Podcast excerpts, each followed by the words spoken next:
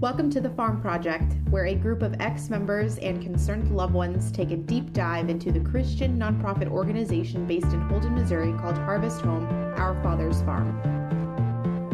We want to caution our listeners, especially ex farm members, that this episode comes with a trigger warning. This episode also comes with a disclaimer that the information presented and opinions expressed are solely our own.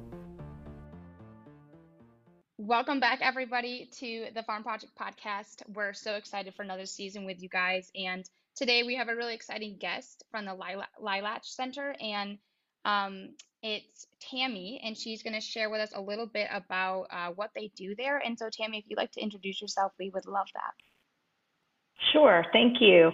Um, my name is Tammy Willis, and I work at the Lalich Center on Cults and Coercion, uh, which was founded by Janja Lalich, who is a uh, world renowned expert in the field of cults and coercion. Um, basically, the Lalich Center was created with a goal of becoming the go to resource in recovery from cults and coercive control, narcissistic abuse. Um, and, and other types of manipulation. Um, the Lalich Center provides support and education for survivors, family, friends of survivors, mental health professionals, um, and others working in the field of cult recovery. Um, so that's that's our sort of basic overview, and our our, our mission and goals are, are kind of to change the conversation around cultic abuse because it's so stigmatized in society today. So what we would like to do is increase recognition of what coercion and cultic abuse looks like, um, and to educate the general population about cults as well as helping the survivors of cults. Hmm. Yeah, that's great. Well, that's exactly what we're, you know, so excited to learn more about and to kind of give information about to the rest of the people listening. Um, can you let us know what your role is there um, and kind of how you got to be um, a part of it? Sure. Um, so I wear a lot of hats at the Lalich Center right now. We started out as an LLC a few years ago, and we just recently um, switched over to become a nonprofit because what we would really, really love to do is to be able to offer our services to survivors and families at low or no cost. So uh, what we're working on right now is um, just getting some fundraising in place so that we'll be able to do that going forward. But um, the, the role that I have played in the past is just sort of a little bit of everything because we're a very small organization. So I do a lot of uh, copywriting for the website. Um, I uh, help I've in the past helped with some of the course material, especially for courses for those who were raised in their cults or groups. Um, and then I just generally kind of keep everything organized as much as possible. Well, thank you for giving that brief introduction. Um, it's great to see who's doing kind of some of that behind the scenes work. Um, and so, the way that we kind of want to go about this for everyone listening is we're just going to ask Tammy some questions, some basic questions uh, that can hopefully help everybody listening understand uh, the whole idea of a cult, um, and some topics around that so we can have a good start to uh, to this podcast and to just give you some basic information. Um, so Tammy, one of the questions that we have for you, uh, the first one is what makes a group a cult rather than a religion? Um, okay, that is a great question. And if you've ever Googled that question, you will find that the answers that you get back are pretty confusing and pretty all over the board. So we really do like to educate about this specific thing um, in particular. So there are a couple of different ways that you can look at what defines a cult. Um, Lalich actually has sort of the gold standard in this area. There, her theory is called bounded choice. Um, and bounded choice is basically defined as um, a cult having four distinct characteristics. Um, so the four characteristics would be number one, a charismatic authority within the organization. So this is basically the leader or the pastor or the person who is in charge of all of the other people within the organization. Um, generally within these situations, everyone is is listening and responding to the leader and their ideas and goals, and they kind of set the tone for the entire group. Um, and then the second dimension is the transcendent belief system. And this one is really important because this is where people tend to get a little bit confused between cults and religion. So, a transcendent belief system is the overarching ideology that binds the people in the group to the leader and keeps them acting the way that the leader wants them to act. Um, and then the third dimension is the systems of control within the organization. So this is anything that is visibly seen as a way to manage people's behavior. Um, it guides the g- general day to day operation of the group. Um, it's things like rules and regulations and procedures and you know the the daily sort of uh, things that everybody does to keep the group running in a certain way. Um, and then the last dimension is the systems of influence. And this is um, the sort of social influence and, and the network of interactions that get formed within cults um, that are sort of very specific, specific to these types of groups based on the other three dimensions. So um, members within a cult learn to adapt their thoughts and attitudes and behaviors um, in relation to the transcendent belief system that they've been told. And of course, all of this also includes a lot of different types of abuses, a lot of different types of indoctrination, um, you know, just sort of really very, very heavy thought control. Um, but that's just kind of a very neat way of, of sort of putting some some parameters in place to understand what a cult is. Um, and then there's also another cult expert named Steven Hassan, who has um, created a model called the BITE BITE model for understanding cults and coercion and manipulation. And essentially, the BITE model, and you can Google this, or if you like, I can send you a link that you can put in your show notes. Um, basically, the BITE model uh, looks at the ways in which people are controlled within cults. So the B stands for behavior, the I stands for information, the T stands for thought control, and the E stands for emotional control. And so to me, this is sort of getting into the very nitty gritty of what happens within indoctrination and manipulation and coercive control.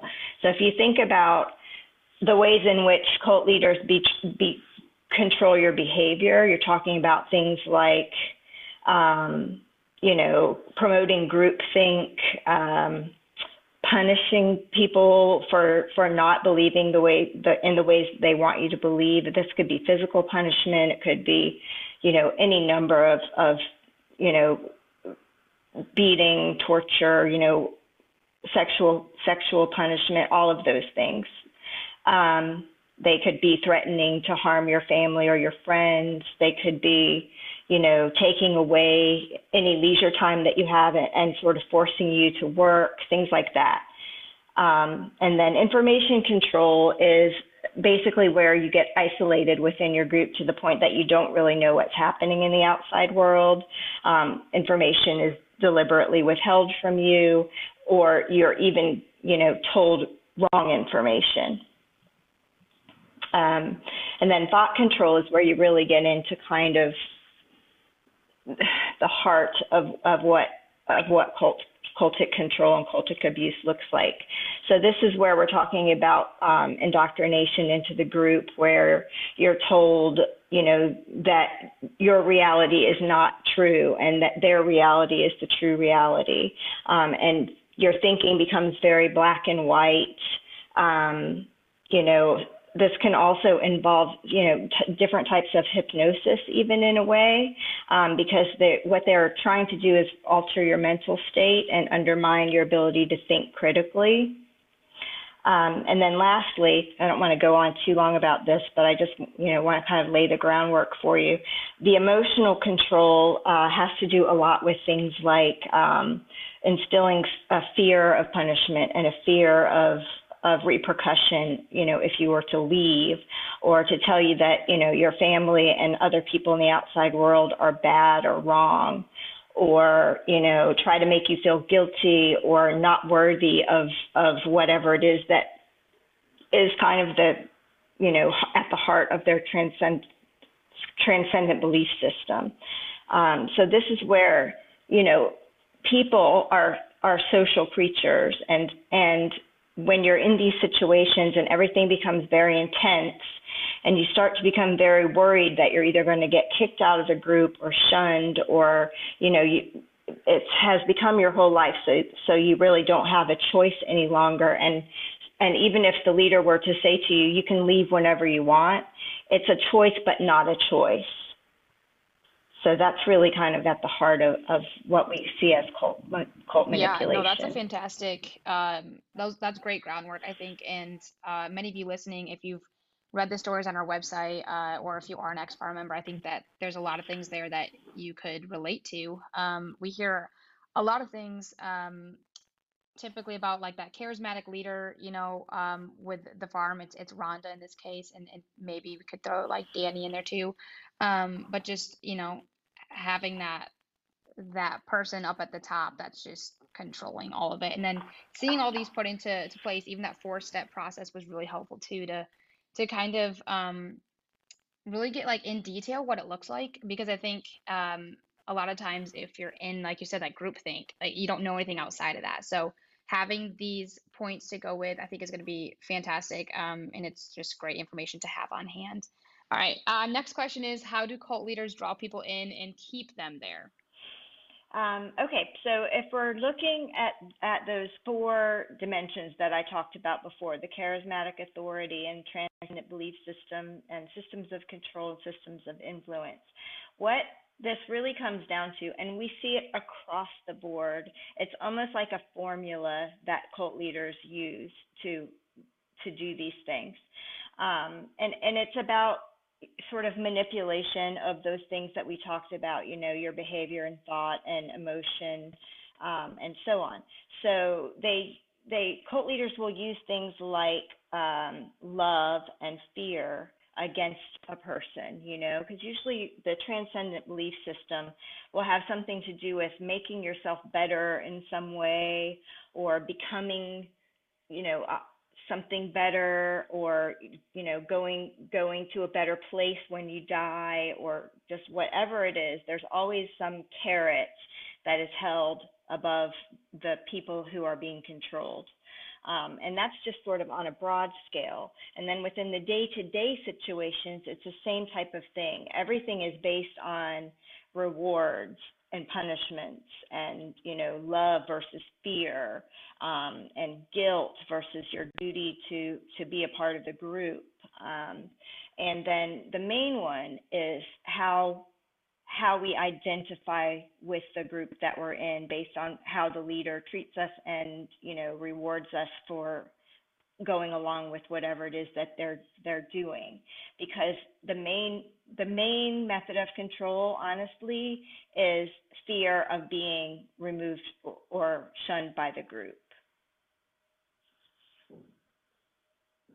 Yeah i think that that's a, a huge part of um, what we see in a lot of the stories is just that intense fear of being kicked off um, and then and then if you think about it too, sometimes what I try to think about as well as someone who hasn't been on the farm, just knows people that are there, is that I can only imagine that um, just the terrifying feeling of leaving what you called your family and people who you thought you knew.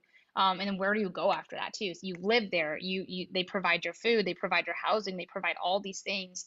Um, not to mention those emotional things that they provided or thought you thought they were providing now are gone. And uh, that has to be, you know, despite the bad things that are happening or the things you're even questioning, like that kind of seems to overweigh or outweigh all those things. And it's just this, yeah, intense fear, like you said.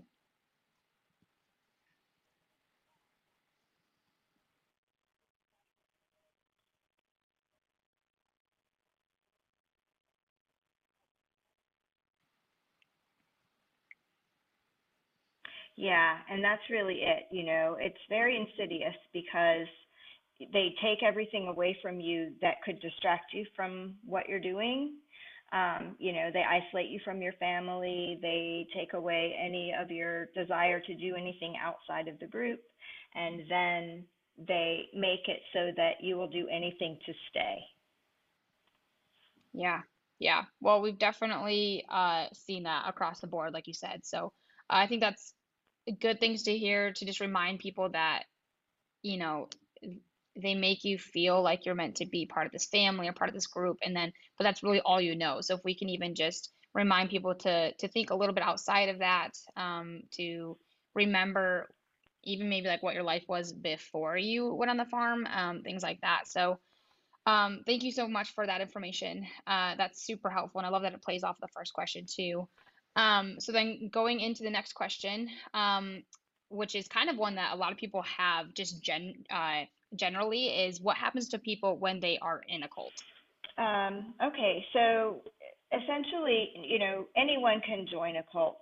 Anybody. It, it can happen even to any person who says it will never happen to me because there are just so many different types of manipulation out there and so many different, you know, people using various social constructs to to form these groups. So it could be really anything and, and anyone can get involved. And basically, what happens is you sort of fall under that spell of being, you know, having somebody tell you how wonderful you are and how much they want you and how much they want you to be included in in what they're offering and you know, if you will only just do this thing or believe this thing, then you'll have everything that you ever wanted, you know. So it's very, you know, it's very transactional always. Um, Eh, but you know there are also so many abuses that are occurring that maybe you don't see at the beginning as, as, you're you know sort of getting being excited to be in the group and making friends within the group or or you know getting praise and love from the leader um, that by the time you start to question it your ability to think critically has been taken away from you so it's really kind of a very tidy way of controlling people. Mm, like you said too, there's kind of a formula that seems to be across the board, and uh, I think that's people's sometimes people's biggest question about being in a cult or, others that are in a cult. And so even from my experience, like I said, I haven't um, been on the farm and haven't been involved in that necessarily, but it's funny because the people that we do know there, you're like they would never they would never do that. Like that's not them. That doesn't sound like something they would do. And so um going along with that like do you have any advice as to how you you know how you handle that when you know somebody might be involved in that and they just can't see it is there you know what's the advice for people that are in that position um, the i think the main thing is that because people you know, nobody immediately joins a cult and then thinks, oh no, this is terrible. You know, when they've joined, they think they're doing something wonderful. You know, they're working toward a higher power or, you know, a bigger, something bigger than themselves. So that something that probably would never ever work is for you to say, you're in a cult and you need to get out because they don't, they won't hear you. They're not going to hear that. Um, really the best things that that family and friends can do when someone is deeply embedded and and and has sort of lost their ability to think critically as long as they're still talking to you and in contact with you just being a safe place for them being somebody that they can talk to where they don't feel like they're being judged just so that you can you know keep the lines of communication open and and give them a place to go if they do decide to leave. Because, as I said before, once you're embedded, your biggest fear is is leaving because that's what they do to you. They make you afraid of leaving. So just keeping those lines of communication open and offering a place that would be safe and free from judgment um, and you know a, a place that they know that they can go if they need any help at all of any kind is is the best thing you can do. Hmm. Mm, yeah. No, that's good. Um, do you, and I'm sure you guys have, I know you guys have a lot of resources. Um, and just to let everybody know who- who's listening to is learning how to ask the right questions, like you said, how to be there kind of in a judgment-free zone for them. And, um, like you said, letting them know that you are a safe space. Is there, um, or are there, you know, some good questions that you can ask, or is it more of like just sitting back and listening? That's the best way to go. that listening is your first line of of moving forward with with building a sense of trust because many many times the people who have joined cults are told not to trust their family not to trust their friends because you know their friends don't really know what is happening and they you know they can't understand so listening Yeah. without judgment is is the first thing that you can do and it's so hard it's so hard to do Mm, um right. and then you know once you feel that you've kind of got that trust back again with with the person it's then i think it's it's okay to you know ask some general questions about you know their day-to-day life maybe and and it's tricky because you want to make it so that you're actually interested and not make it seem as if you're prying or trying to get information. So it can be it's Mm, a really delicate balance. But I think you know having that sense of trust with with the person and you know just genuinely kind of being interested in in what they're saying and telling you is is a good place to start. Mm, yeah. Yeah. No, for sure. It is. It is definitely a hard balance, and because like all you want to do is dig for some information to figure out how you can find that one tidbit you think is going to get you to the point where they can get out, and um, it is definitely tricky. And so going along with that, uh, I think that there's a few people that have had the experience, especially on the farm, um, where they are not, they're no longer in contact with people on the farm. They've totally shut them out. Um, so what is your what is your thought process on how to handle that if you can't even if you're not in any line of contact with them? Um, so you're saying if if the person that is enmeshed in the cult has cut off contact with their friends and family, what can you do? Um, Yeah.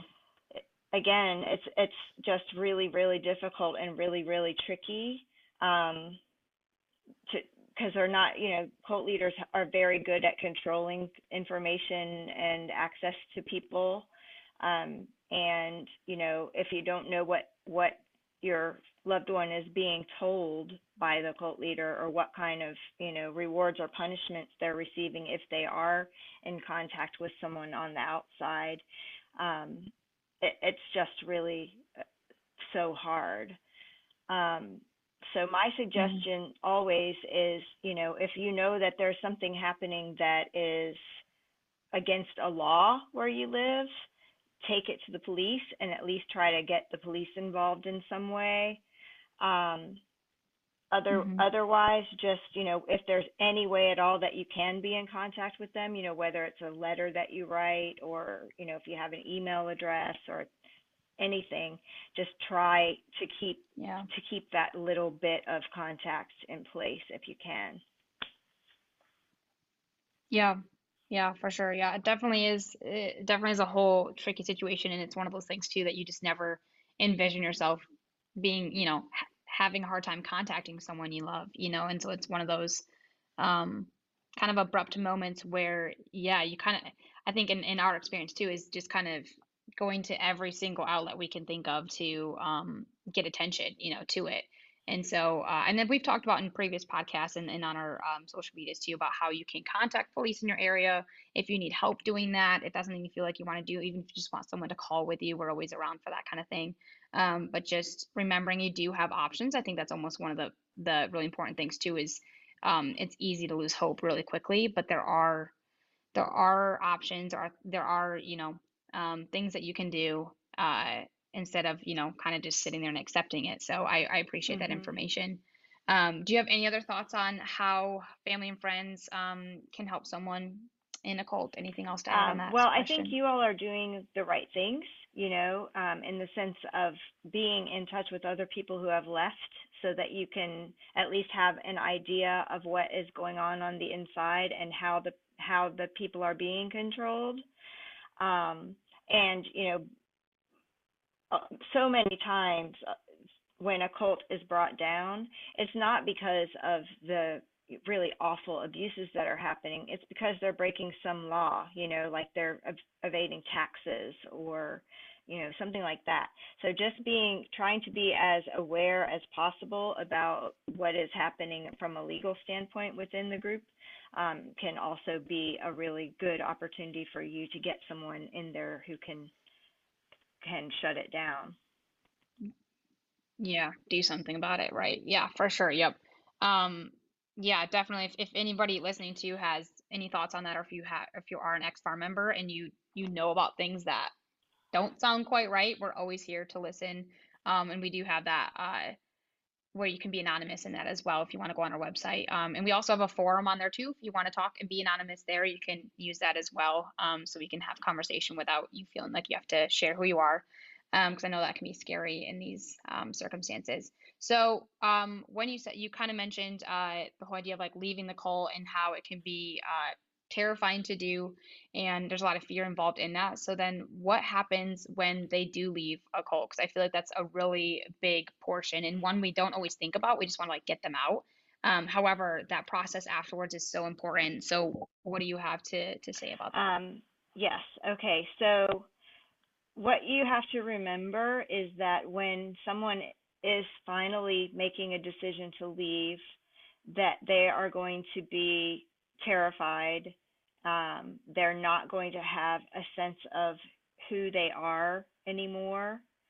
Um, and they're going to have a lot of work ahead of them to recover. Um, and that's, you know, just starting with being able to feel safe in the world.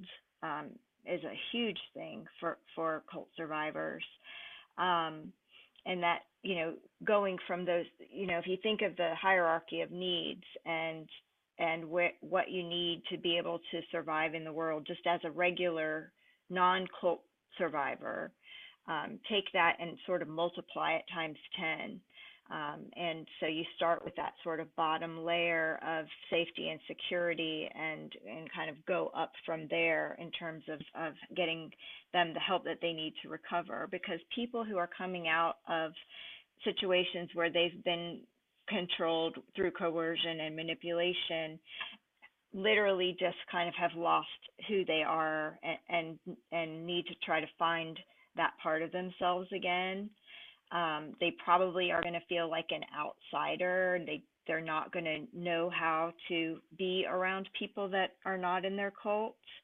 Um, they're probably going to feel that other people won't understand their experiences, so they may not even want to talk about it at first. Um, and then they to feel angry or embarrassed about things that they did or things that were done to them and you know the things that they missed while they were w- within the organization um, you know a lot of times if, if someone has entered while they're still school age they miss out on a, a lot of education while they're in the cult or they're you know educated in a completely different way that is not you know doesn't line up with what we do in in society. Um, so cult survivors then have to begin to learn how to think critically again and how to trust their own instincts because that's really something that gets taken away from you when you're controlled in that way um, and how to manage the things that are going to trigger them once they're out in, in the regular world again um, because there are just so many things when you're traumatized in this way that come back to you um, that make it very very hard for you to to live in a state of of relative calm on a daily basis. Most people who are coming out of cults are are sort of you know their their general sense of um, well-being is has been destroyed and they're living in, in a kind of state of arousal that is so much higher than people who have not been in a cult. So they're constantly being um, overstimulated and triggered and so it's just it, it's a lot to take on when when you're just coming out of of that type of manipulation and abuse um, and then there's just you know the basic day-to-day things like how can they you know get a job and support themselves again and how you know how can they rebuild their relationships with their families and friends and you know just dealing with all of the things that that come along with with complex trauma. Obvious that there's a lot of work that has to be done afterwards how no matter how long you've been involved um, and so then do you have so in the the off chance that we do have um, ex members listening to this um, or not ex member well ex members and as well as people who are currently in the cult um, do you have like I don't know, any kind of advice or something that um, can be shared to encourage them that there is hope on the other side of this, that there can be actual healing, um, and that there are uh, licensed professionals ready to come alongside them, which is something they have not had at the farm because, as as far as we're aware, there's no such thing as licensed anybody in there and anybody after a certain. I think they don't even let people in if they have a college degree typically. So it's it's yeah. Do you have any advice for people who are listening? Yes, and this is, you know, this is one of the other things that is so insidious about cults. And I, I looked at the website um, for the farm, and I, the first thing that I was struck by is that they um, are sort of advertising themselves as a place to go to recover from trauma, which is just what a horrific thing to do. What a, just an awful, awful thing to tell people that that you're going to help them recover from trauma when you're actually traumatizing. Um, so so I can I understand I, I'm also a survivor, so I completely understand when when you come out, um, you don't trust anyone within a position of authority in that way. Um, you may not want to speak to a therapist because you've been abused in a therapeutic setting. Um, so you know the first thing to do really is to learn as much as you can about cults and cult manipulation and the way that cults work so that you have a framework for understanding your experience. And once you're able to get that um, you know just through through working on your own or you know talking to other survivors then you can kind of build upon that knowledge to to understand your specific situations within your cult so that you can begin to understand how it happened and and how what you need to do to be able to recover and heal. And it's it does feel so overwhelming at first because there's just so much.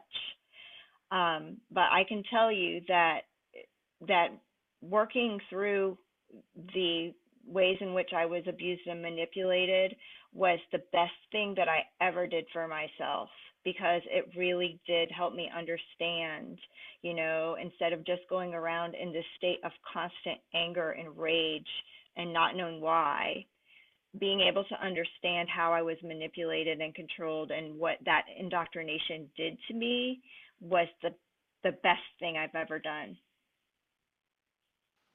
Yeah, we really appreciate that um, and sharing that. So then, um, if you don't mind, obviously you said you have some experience. Do you mind kind of um, shedding some light on that and, and what it looked like for you yourself to exit a cult?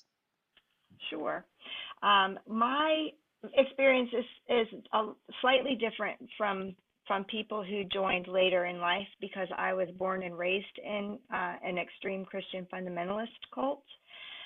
So um, when I was probably it was pretty bad. You know, there was a lot of different types of abuse that that occurred on on a daily and weekly basis, um, physical abuse and sexual abuse, and just emotional abuse from, you know, kind of being told that the that the world was going to end at any moment, and you know, if you if you weren't a believer, that you were going to go to hell and live in hell for the rest of your life which is just a really awful thing to tell a child anyway but but it was really you know when when you're talking about extremist group it's it they make it so much more real and and the combined with the abuses that that you suffer while they're telling you these things it's just in your brain and and it's almost impossible to get away from that type of constant indoctrination.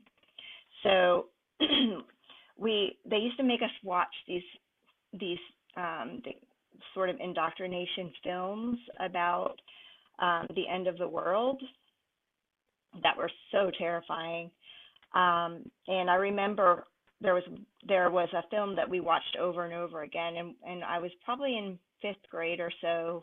Uh, we were watching it again, and um, it just occurred to me that they they were trying to frighten people, children, into doing what they wanted and believing what they wanted.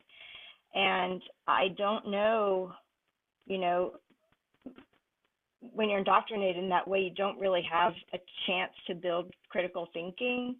And so I don't even really know how this idea came to me that it was wrong and that I was just going to not believe it anymore. And so that was when I was 12, but we were very enmeshed within the group because we we had our own small school um, and we were at if we weren't at school we were at church or doing church things. Um, it wasn't, you know, a live-in cult per se, but we were not really allowed to be um, involved with the outside world in any any way. So uh, my mom worked at the the school as well, so she was there and and she knew the things that were happening to me from an abuse standpoint. Um, and so that was just another thing that was just really hard to deal with coming out was kind of reconciling you know my parents belief system and and how that affected me. Um but but so when i was at a you know fifth or sixth grade and i just kind of quietly decided that i wasn't going to believe it anymore kind of got through that for a couple of years and then it, it really you know when you hit your teenage years it kind of becomes very obvious that you're you know you can't you can't hide those things anymore. So things got a lot worse for me during that time and um so I, I just had to sort of stay in it until I was old enough to leave when I was 18. So um, I, I walked away and I uh, didn't know, have any idea really what had happened to me or how it had affected me and, you know, had no support system. So I went through a lot of, of my early adult years just kind of you know, trying to treat the symptoms and not the real issue of of the cultic abuse. So I saw therapists and you know I read a lot of books and things like that, but I I just never really got to the heart of what was really going on with me with in dealing with that severe indoctrination until um probably until I was in my late 30s, I would say. But yeah, so I I am definitely an example of how if you don't deal with it and you and you don't find a way to kind of educate yourself and reconcile your experiences, you can only get so far in your recovery. Um, and and really, honestly, the best thing you can do for yourself is to kind of really, really focus on that coercive control and manipulation and abuse and, and look at it and how it has affected your life. Yeah, thank you so much for sharing your experience. Uh, it's always helpful, I think, to hear from somebody else who's been through something similar, um, although unfortunate that that's where we are. Um, but yeah, we, I mean, as you've probably read some of the stories on the website, I mean, we hear a lot of the similar things, just where you're forced to listen to things that they tell you to listen to. And then on top of that, you're being abused, you're being worked worked from sun up to sundown and um, you're exhausted you're just you're tired um, all those things. So it's it's so hard to uh, even to wrap my mind around is the, the whole concept is really tough for me because you know especially like you said in the beginning they're promoting the fact that they help you deal with trauma and yet they're throwing trauma after trauma after trauma on you bringing up trauma that was never there sometimes too um, you know you say one thing they take it 10 miles ahead and you know say it was because your parents did this or your you know your siblings or your family members and that's what's that's what's so hard and for someone too who's already struggling with things going in there which is a vast majority of the people who show up at the farm how do you even know what's right or wrong? You know you don't know what actually happened to you maybe and if you had gotten the right help how what and and would they be in such a different place?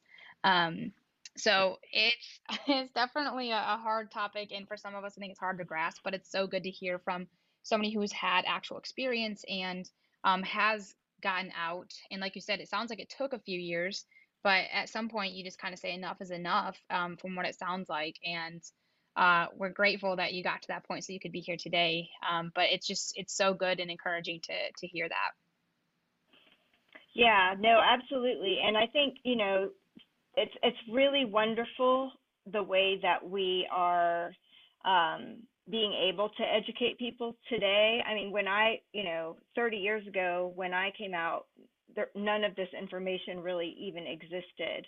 So, and I often wonder, you know, where how different my life would have been if I had had access to that kind of recovery support and that kind of information right away, you know. And so, I mean, I think the thing to remember is that there is help available to you if you are exiting a cult or if you you know at any point in your life have been a victim of coercive control and manipulation and abuse of that kind. yeah yeah so with that being said um, one of our last questions is just um, what does your organization do to help cult survivors and their family and friends involved um, okay, so the Lalich Center um, has a lot of different avenues of helping people in their recovery. We provide um, resources first and foremost. Um, you know, so that if somebody is coming out and they're they don't feel like they're ready to talk to someone, we can at least sort of point you in the right direction with some resources that you can use to educate yourself and maybe listen to other people's stories and you know kind of get your head around your own experience um, and then when you're ready, we offer psychoeducational courses for recovery for people who are victims of coercive control, malignant narcissism, cultic control, um, any of those things. So um, our courses are usually five or six weeks, um, two hour sessions at a time, and you'll be uh, you'll be in a Zoom situation with other survivors from many different types of organizations. And the really wonderful thing about that is that you begin to see where the common threads are because there are so many common threads between all of these different types of organizations, whether it's a very small cult or a huge one like, you know, Scientology, for example.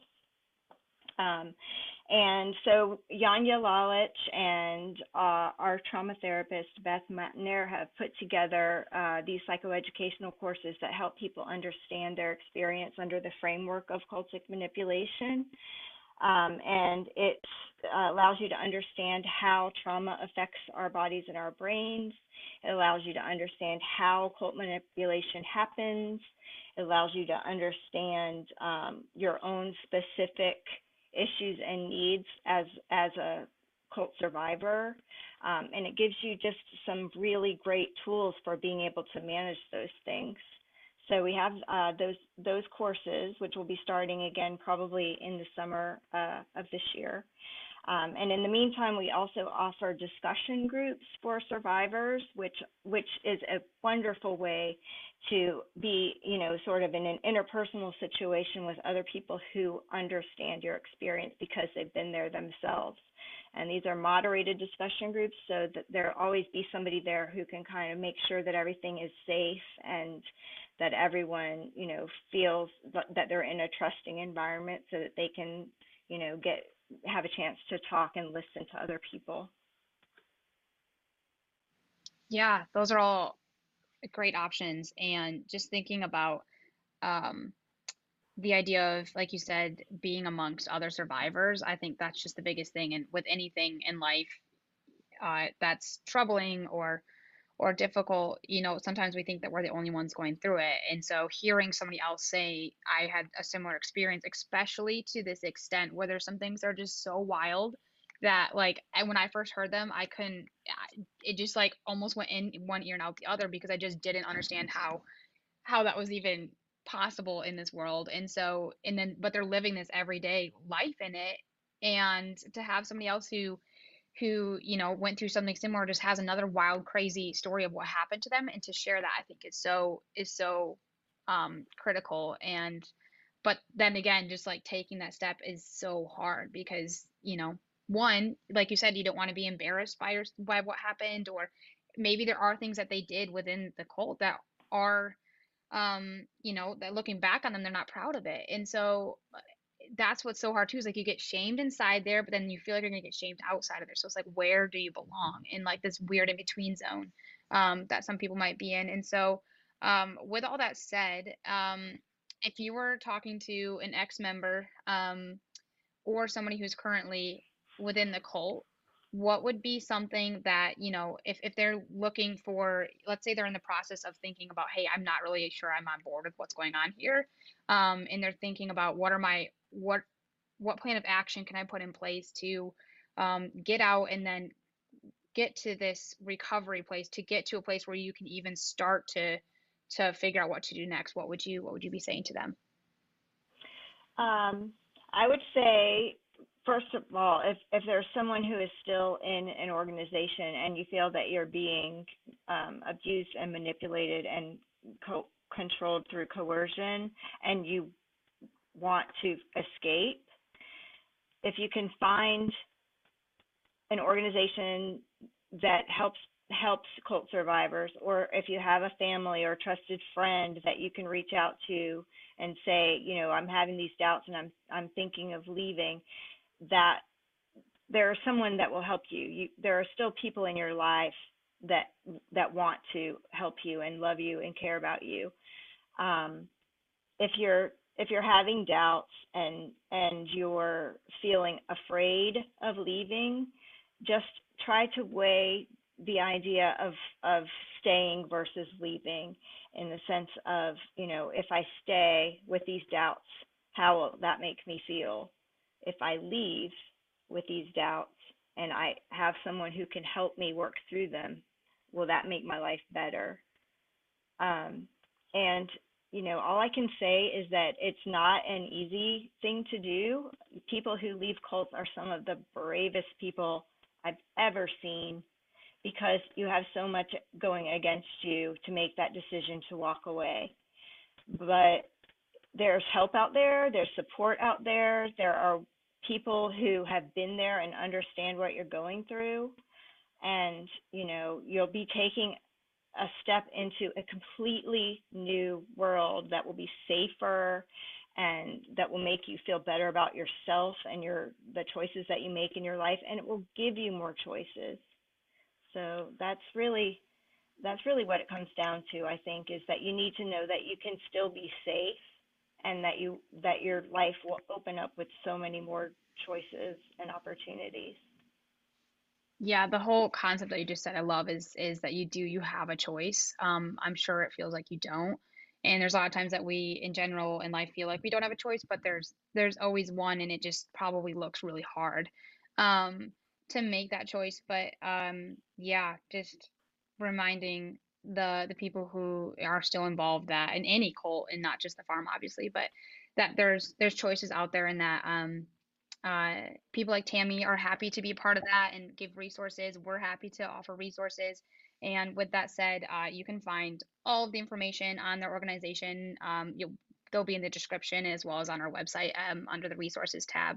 And um, yeah, thank you so much for sharing all the information, Tammy. It was so insightful, and I think that um, we can all uh, walk away after listening to this and just kind of feel a little bit more equipped to um, love on somebody who's in a cult or someone who's just gotten out of one, and not to mention all the resources that are out there for people who are still involved. And uh, we're just hoping that something in this podcast clicked with them and they can remember who they are. Um, and at the end of the day, they are loved. And um, there's so many people out there rooting for them and cheering for them to to make the decision um, when when they're ready to to leave. Um, anything else that you want to add to the to to say to anybody? Um, no, I, I just want to say that I really uh, admire the work that you're doing. It's obviously a labor of love for you, and obviously there are people that you love that have been involved with this particular group, and and perhaps even other cults, you know, because they are so ubiquitous. Um, but if anyone wants to reach out to the Lalich Center or to me specifically, I'm happy to spend some time talking to you about your situation and seeing uh, if there's a way that we can assist you in your recovery.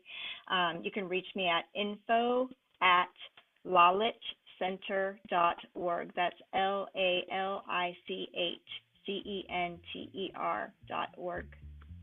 And thank you so much for having me. Yeah, thank you so much, Tammy. Thank you for listening to the Farm Project Podcast.